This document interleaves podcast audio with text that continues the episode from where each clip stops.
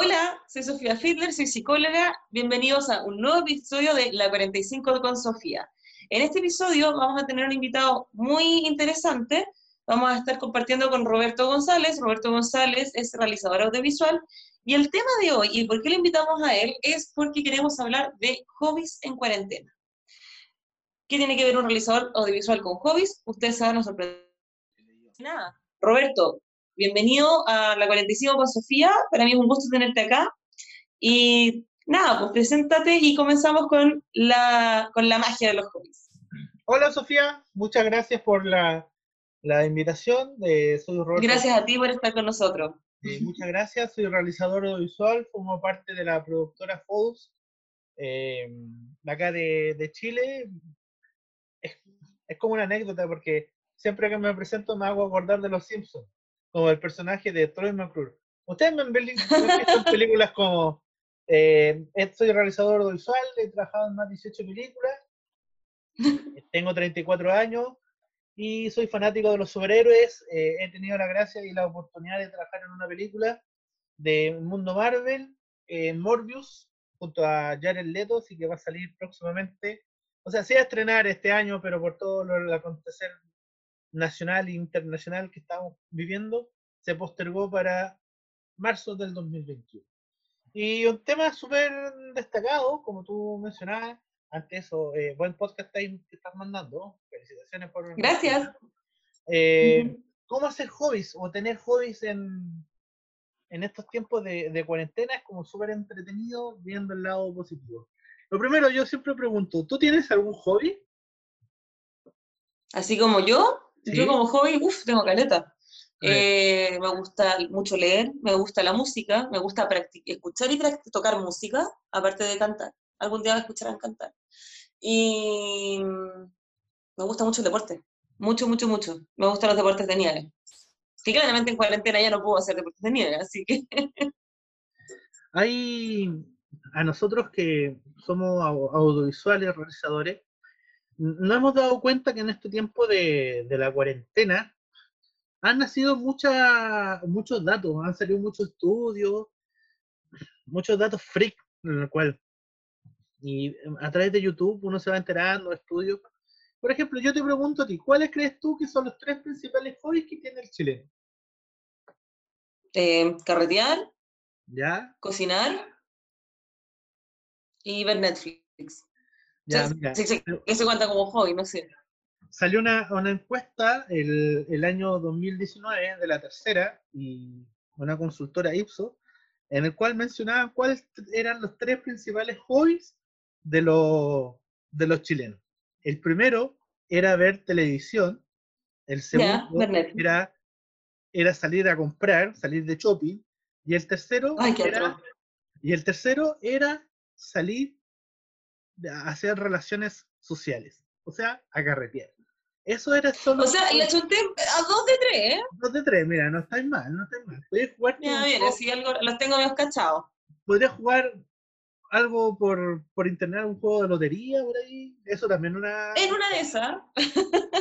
eh, y, y resulta que esos tres son como los principales hobbies que tiene la sociedad chilena con un estudio serio. Y eso nos llama mucho la atención a nosotros como realizadores audiovisuales. ¿Qué tipo de hobbies pueden tener la gente? Y uno de los contenidos principales es ver televisión. Por eso yo lo, lo asocio mucho. Eh, y como dices tú, la gente ahora está consumiendo mucho Netflix. Donde ahora... Sí, pues, de hecho Netflix tuvo que bajar su calidad de, de, de, de imagen. Y, y, y, el tema de, de, los hobbies se ha estado masificando porque muchas personas se ponen a ver series y es como el típico conversación del grupo de WhatsApp. Oye, ¿tú viste esta serie? Oye, ¿tú has visto esta película? ¿Está basado a ti con tu grupo de WhatsApp? Es que pasa es que yo soy pésima para ver series. Pero sí, en mi grupo de WhatsApp la gente, o sea, no soy pésima, igual veo Netflix, no soy un bicho raro. Eh, pero mi grupo de WhatsApp, como que, claro, de repente un, alguien escribe, oye, ¿vieron Toy Boy? Y esto así como, oh, no, ¿qué es Toy Boy? Y de repente, ah, pero ¿viste Freud? Y como que están viendo... Yo no participo, pero tenéis razón, sí, lo ponen. eh, actualmente una de las grandes series eh, o hobbies que han visto las personas es una serie española que se llama Casa de Papel. ¿ya? Ah, sí. No, no, no la he visto. No, yo tampoco la he visto como de manera completa, pero Casa de Papel es una serie que sobre todo los latinoamericanos estamos consumiendo mucho con el tiempo libre y con el hobby. ¿ya? Un hobby es algo que, realizan las personas con su tiempo libre y sobre todo ahora que tienen a veces muchas personas tiempo libre o tienen un tiempo adecuado, se han visto la necesidad de realizar estos, estos hobbies, o sea, ver series. Por ejemplo, ¿tú conoces algún hobby raro? Sí, sí, tengo una amiga que le gusta pintar en, eh, como pintar con servilletas. Wow. Oh. ¿Cachai? Que es seca, como que agarras, no sé, primero que primero las coleccionaba. Aunque no lo creas, es una, eso, eso, y eso lo digo como psicóloga, coleccionar servilletas es muy común, al igual que coleccionar piedras y monedas, y botones. Yo conozco una persona, yo, conozco una persona que su hobby es coleccionar relojes. ¿Relojes? Sí. ¿Viste? Es que, bueno, eso ya es como hobby y pasar, sí, bueno, es como, es que raro, porque el coleccionar es distinto. Bueno, esta amiga, esta conocida, partió eh, como coleccionando servilletas bonitas. Debo decir que yo cuando chica también lo hice en algún momento. Y lo que hace es que las servilletas tienen una doble capa y algunas tienen una triple. Y le saca la capita y hace la otra vez eh, a la escalera de su casa, que era de madera, le puso las, como los modelos de las servilletas por diseño, no sé, la gaña ni siquiera es artista, es ingeniero, pero tiene como un don. Y hace como una especie de papel mural, oh, ¿cachai? Fantástico. Y ahora y hace cuadros con eso, es bien, es bien, creo que hasta ahora ha sido el hobby más extraño que he escuchado. Ah, no, sé otro, que ese sí, que me acuerdo que lo encontré súper perturbador. Una, eh, cuando era chica tenía el amigo de un ex pololo le gustaba coleccionar fotos de gente desconocida. Oh, qué freak. Así como las fotos de los cuadros, como hay que echar las portadas de como te, regalo un marco de fotos que viene con una fotito. Sí. Eso, o fotos de carnet que se encontraba en la calle. Uh. Coleccionaba eso y obituarios. Era tétrico. Eso puede ser, hay, que, hay hobbies muy raros, pero tú desde la parte de la psicología, eso es como un rasgo casi psicopático, ¿o no? No sé, yo es que me parece que en la adolescencia pueden ser rasgos más, más que psicopáticos, yo los considero medio como em, llamadores de atención, porque él, aparte de eso, no tenía nada raro, ¿cachai? Pero sí puede ser un llamado de atención y un rasgo medio como antisocial, ¿cachai? Porque es como, como, como buscar como las identidades de otro, no sé, lo encuentro raro. Ahora, si utilizara eso para algo sería súper psicópata. Pero lo tenía ahí coleccionado. Qué miedo. O sí, O, también hay, o hay algo que todos tenemos en nuestras casas y no nos damos cuenta que también puede ser como un hobby, como el tema, entre el tema entre un hobby y, una, un coleccionista como van muy de la mano. Eh, por ejemplo, en mi casa, o a mí me gusta mucho coleccionar imanes de viaje. Ah, esa es clásica. Ese, ese, es un hobby clásico. ¿Tú conoces gente que le gusta coleccionar esas cosas? Yo los colecciono, pero porque son bonitos. ¿Cierto? Generalmente, país al que voy, me compro un magneto. En verdad, no tanto yo, más mi pololo es el que se compra los magnetos. Eh, a mí me gusta coleccionar. Ah, una, una, colección que tenemos bien buena con mi pololo. bar al que vamos, posavasos que nos llevamos. Oh, muy buena idea. ¿Por qué? Porque nos gusta mucho la cerveza y entonces probamos, nosotros de hecho cuando viajamos por Europa y fue como el tour de la cerveza, eh, se nos ocurrió porque a él le gustan estas, los tenía, pero como que no sabíamos qué hacer. Entonces dije, ah, juntemos estas y juntemos, a ver si las encuentro acá, y juntemos también, y nos las, justo las cambio de lugar, las tapitas de las cervezas y queremos hacer un cuadro. Ahí me pongo yo ahí con lo artístico. los hobbies ayudan mucho a, las personas como a fomentar la felicidad. Yo leía un, estudio de una universidad de, Inglaterra en el cual cerca del, que era obviamente de, del Reino Unido, en el cual cerca del 70% de la gente que realizaba hobby era feliz.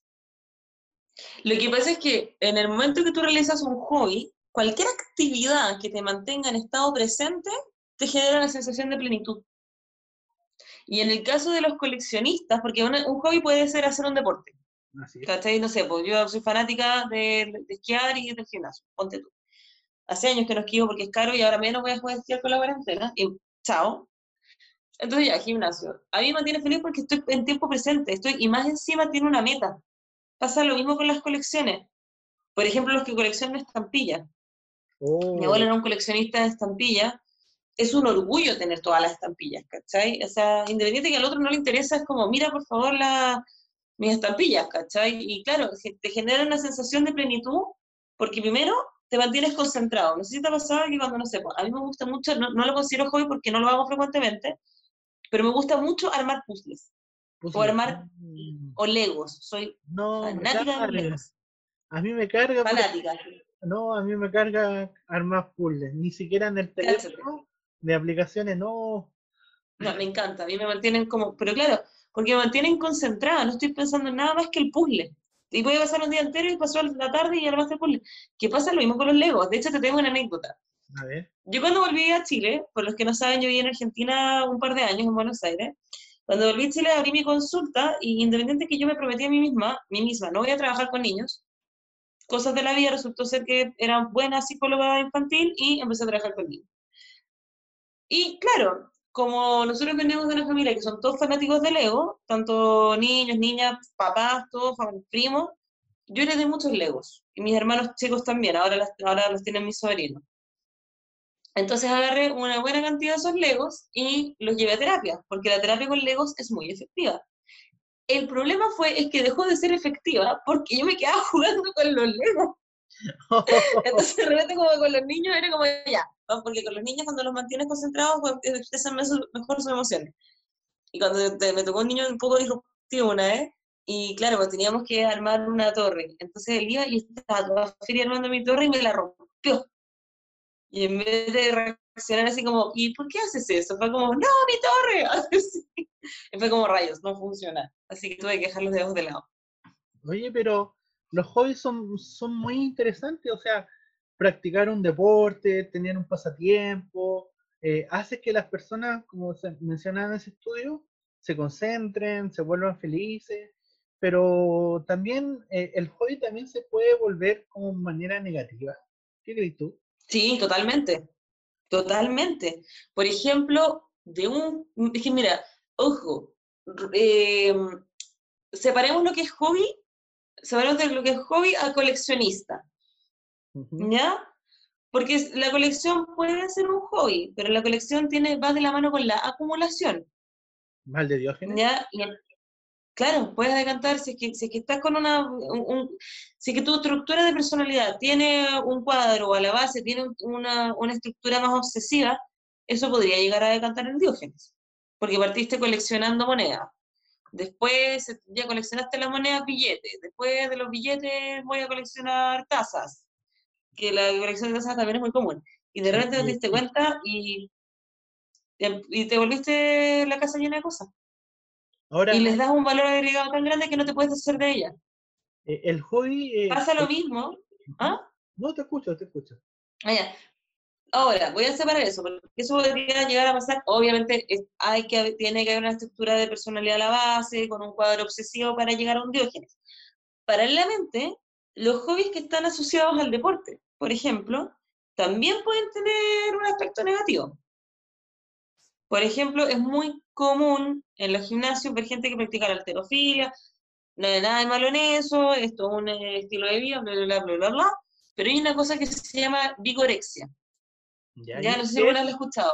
No, nunca lo he escuchado. La vigorexia es cuando ya es como, eh, podríamos decirle un hermano, un primo de la anorexia con la bulimia, que tiene que ver con la necesidad de mantenerse en forma a un nivel obsesivo, ¿cachai? Donde la persona es incapaz de cambiar su dieta, sus rutinas, todo porque necesita mantener sus músculos, necesita mantenerse fit, y eso genera un trastorno, porque al final la persona deja de hacer, todas las cosas se vuelven negativas cuando tú dejas de hacer cosas de tu vida cotidiana para cumplir esa, esa, esos objetivos. Por ejemplo, voy a dejar de comer para ser flaca. No, vamos, problema. Voy a dejar de dormir por los videojuegos. Ojo ahí. Voy a dejar de hacer cosas como de sociabilizar por quedarme eh, con, no sé, limpiando la casa, ¿cachai?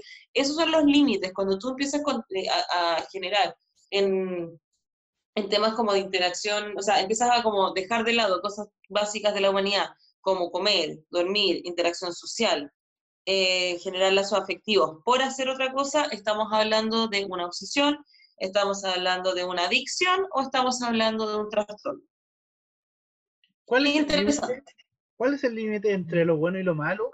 Por ejemplo, en el deporte, porque hay mucha gente que tiene ese, ese hobby, como tú mencionabas, de ir al gimnasio, de mantenerse en forma.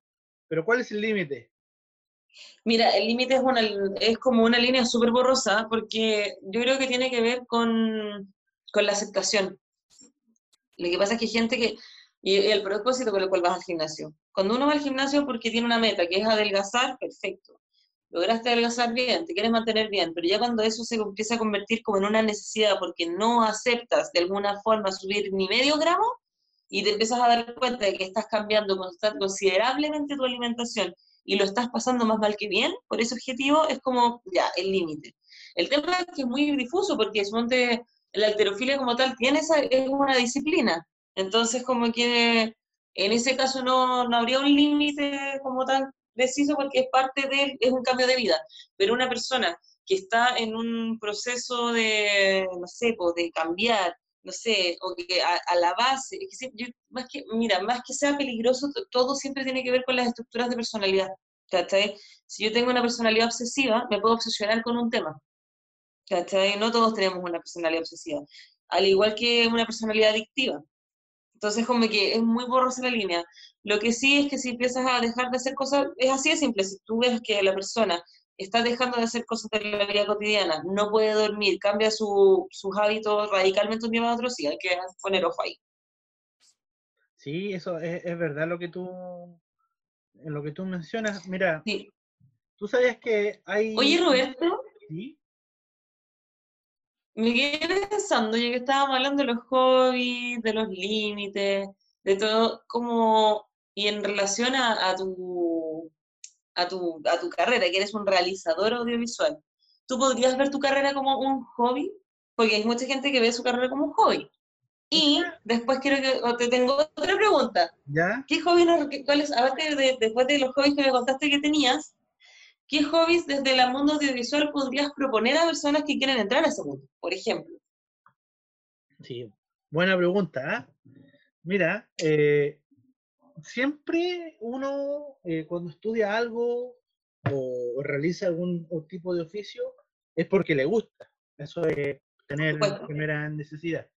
Y yo creo que sí, ¿sabes qué? Como un pasatiempo, un hobby, haber estudiado audiovisual y después cine y de haber seguido estudiando otras cosas complementarias, puedo decir que crear historias y llevarlo a la pantalla o al mundo digital o multimedia, es un hobby. Yo creo que todos tenemos esa parte creativa de llevarlo a un mundo onírico, como se dice, o un mundo de fantasía. Eh, y de llevar sus propias ideas. O sea, a mí me ha tocado mucho trabajar en ficción, donde se cuentan muchas mucha historias y, y, tener mucha experiencia con muchos actores eh, actrices y equipos audiovisuales en gran parte del mundo, en el cual tenían su, como también comentaban, que llegaban como ver porque era un, un sueño o como un hobby. Sí, yo creo que ser realizador audiovisual, bueno, obviamente que se vive de este mundo, eh, pero muchos, directores, muchas personas que estamos en este rubro, eh, sí, mm, pasan, dicen como es como un hobby a veces que se sienten muy felices que de realizar, porque es tan diverso, multiverso, digo yo, eh, este tema que nos lleva a tener esa sensación. Y la segunda pregunta, relacionada de que eh, si nos puede tener algunos hobby, nuestro este tema, Sí, como están, como mencionaba anteriormente, es tan uniforme, están, tenemos diversas cosas. Claro. Eh, hay muchos realizadores audiovisuales. Yo creo, yo, mira, yo le, yo, ese es el concepto, realizadores audiovisuales. Porque hay muchos que se presentan como cineastas, directores de televisión. eh, audiovisual, yo escucho siempre que, no, yo soy audiovisual. Sí, pero es que el concepto es como, hay, hay, hay colegas en este medio como que se presentan como cineastas y yo siempre yo les digo, pero esto no es burguesía, es como el conde no sé qué, y como que tocan ese, ese apellido que les da como un, como le da un ser superior, oye, loco, soy cineasta. Oh, la raja, le digo yo. Ah, pero yo soy realizador audiovisual, no más humilde, le digo yo. Porque hay, hay muchas en ese tema que se ponen como, eh, es como el chiste de Chespirito, dígame licenciado, licenciado, dime si Claro. No, no, pues todo yo, yo me presento como realizador audiovisual. Eso es, Está bien. pero eso no, nos lleva a que hay muchos colegas que estos como hobby eh, han, han proliferado y se han ido, por ejemplo, al mundo de los videojuegos o, el- o al tema de las plataformas digitales multimedia, que de ser un hobby pasaron a ser un ingreso. Eso no, eso no ha pasado, que partieron haciendo algo así como apasionados o los grandes Claro. creadores, grandes creadores eh, parten así. Es súper importante eso, porque muchas veces la gente toma como hobby, eh, no sé, pues, anécdotas, casos como muy cercanos míos, eh, no sé, personas que tomaron como hobby algo, no sé, pues, profesor, no, estudié matemáticas porque te quiero ser profesor, pero en verdad mi hobby es sacar fotos. Y te resultaste ser el mejor fotógrafo de paisajes, ¿cachai? O no sé, amigas que eran súper buenas, tengo el caso de una amiga también, que lo mismo, una ingeniera, todo, pero tenía un hobby que era la actuación, y ahora se dedica a actuar en teatro, es una persona muy feliz, entonces como que muchas veces la gente confunde lo que es como, eh, bueno, lo que pasa es que está la consigna chilena también del como yo trabajo para vivir y no, o, o vivo para trabajar. Sí. Entonces como que a ti te meten y te imponen un poco que eh, dentro, de tu dentro de tu vida vas a tener una profesión y un hobby, y que esas no se pueden mezclar. ¿no? Porque con el hobby no vaya a ganar plata. ¿Y cómo vaya a ganar plata haciendo podcast? ¿Ah? ¿Ah? y claro, no, entonces tenéis que tener otra carrera. eh, y lo otro dejáis de lado. ¿Qué es lo que pasa? Eventualmente la gente va dejando el hobby de lado porque la carrera te absorbe, la, la profesión te absorbe mucho. Sin darse cuenta que se pueden mezclar feliz de la vida o que tu hobby puede ser tu carrera. Y por ejemplo, tú, hablando de carrera, ¿tú sabías que hay algunos actores famosos que tienen hobbies bien raros? No, a ver, cuenta por favor, qué cosa más Por- interesante. Mira, lo bueno tener de un realizador audiovisual. ¿Tú sabías cuál, cuál es la colección? Estamos hablando de hobbies raros, no de hobbies Ya, hobbies raros. Por ejemplo, tú ubicas a. Johnny Depp, que es sí, joven manos de tijera, todo el mundo de Tim sí, me encanta, sí. ¿Tú sabías que una de las cosas que le gusta coleccionar a Johnny Depp son muñecas? ¿Muñecas? ¿Sí? ¿En serio? Sí, le gusta coleccionar muñecas de diferentes tipos de Barbie. Por ejemplo, él tiene eh, como toda la colección de Marilyn Monroe, de Elvis, de High School Musical. Es como un pasatiempo, un hobby raro de él, de Johnny Depp. Mira, qué genial. O te cuento otra anécdota. ¿Conoces a Tom Hanks? Sí, pues obvio. ¿Tú sabías que Él estaba con coronavirus, ¿o no? ¿Cómo está? Se ya se recuperó ya. Ah, ya, bien. Hay, hay un chiste después te voy a contar de, de Tom Hanks. ¿Tú sabías que Tom Hanks también tiene un hobby raro? ¿Cuál? que desde 1970, 1978 a él le gusta coleccionar máquinas de escribir. ¿En serio? Sí. Para Mm, Así es. Por ejemplo, ¿tú conoces a, a, a la actriz Susan Sarandon? No, ella no, tenéis que decir película. Eh, Susan Sarandon ha participado como en, en varias películas ya clásicas de los años 80 o 90. Y por ejemplo, a ella le gusta, es muy, el hobby es el ping-pong. Le gusta coleccionar ping-pong? ¿Cómo coleccionar ping-pong? Jugar ping-pong. ¿Es, es adicta al, ping- al- al ping-pong? hobby, el- su hobby es el ping-pong y colecciona diferentes tipos de paletas de ping-pong. Ah, pelota, mesa. Por ejemplo, Mira, perfecto. así como la el último anécdota de colecciones eh, hobbies raros. Angelina Jolie, Ah, sí, sí la sé. ¿cuál es? Que colecciona dagas. Sí, Sí, a ver, hay gente que colecciona espadas. He conocido a varias personas que les gusta mucho ese hobby. Dagas, espadas, puñales, cortaplumas. o, o algo como extraordinario y como que puede ser como excéntrico, siendo una, una personalidad. Por ejemplo, ¿tú sabes qué es, cuál es el hobby de Antonio Bandera? No, eso sí que no lo sé. A Antonio Bandera le gusta diseñar ropa. ¿En serio? Sí, de acuerdo a la experiencia que ha tenido en, en el cine español, eh, con toda- gran parte de las películas en las cuales participa, eh, gran parte de los vestuarios son diseñados por él. ¿En serio? Mira, no le queda para nada mal. Te paso ese, ese dato. Y ya el último, Camer- Cameron Díaz Ah, no, ese sí que no lo sé. es adicta o le gusta el hobby de los videojuegos. ¿En serio? ¿sí? Así como Pero eso no es un hobby extraño, es como un hobby nomás. un hobby, pero es un hobby. Digamos que los son como de los hobbies más raros que tienen algunos famosos eh, en el mundo. ¿Y tú sabías que en el año 2018 eh, CNN, Ujú. la cadena de CNN, eh, sacaron los 10 hobbies más raros, Lo estaba revisando recién. ¿Viste? Me llama mucho la atención el, el de la guitarra de aire, que en verdad, en verdad se podría tomar como un hobby. Sí. O sea, hay muchos hobbies. Por ejemplo, está el Campeonato Mundial de Buceo en Pantano. Sí, no, sí. Hay de esculturas de arena. Mira este, por favor, tomar, tomar, tocar música mientras se bucea. Oh. O sea, Ese, pero ¿cómo funciona? Porque no todos los instrumentos funcionan. El triángulo, pum, no suena. o, No, sí, mira, si podríamos estar hablando de muchas cosas. De hecho, eh, hay hobbies y hobbies, obvio. Pero, por ejemplo, en cuarentena, de la, mayoría de la gente no sabe, pero va a empezar. eh, yo yo lo, lo he conversado con muchas personas que, sin darse cuenta, y volviendo a los hobbies de los chilenos, que eran ver tele, carretear, e ir al, ir al mall, ir a comprar. que ya les quitaron dos de uno. Y eventualmente la tele aburre, ¿cachai? eh, te encontré con otra cosa, te encontré con que conversáis con gente y te dice, oye, caché que soy súper buena cocinando. Esto me pasó a mí también. Que no, o sea, no sé si soy buena, pero me di cuenta que me gusta mucho cocinar. Bueno, ahora es un pasatiempo. ¿Por qué? Porque la gente deja de pedir delivery. Sí. Entonces es como tengo algo que tengo en la casa, me pongo a cocinar, y sin darse cuenta podía estar generando nuevos pasatiempos.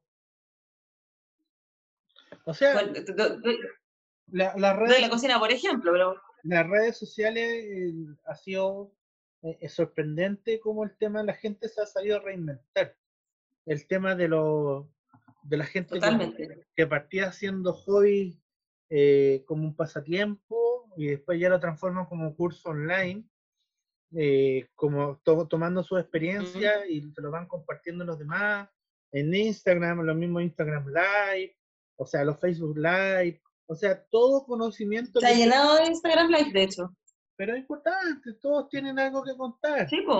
que te vea una Es súper bueno, de hecho me gusta. son interesantes. ¿A ti te gusta el Instagram Live? A mí me encanta, pues si yo lo hago siempre. Mira.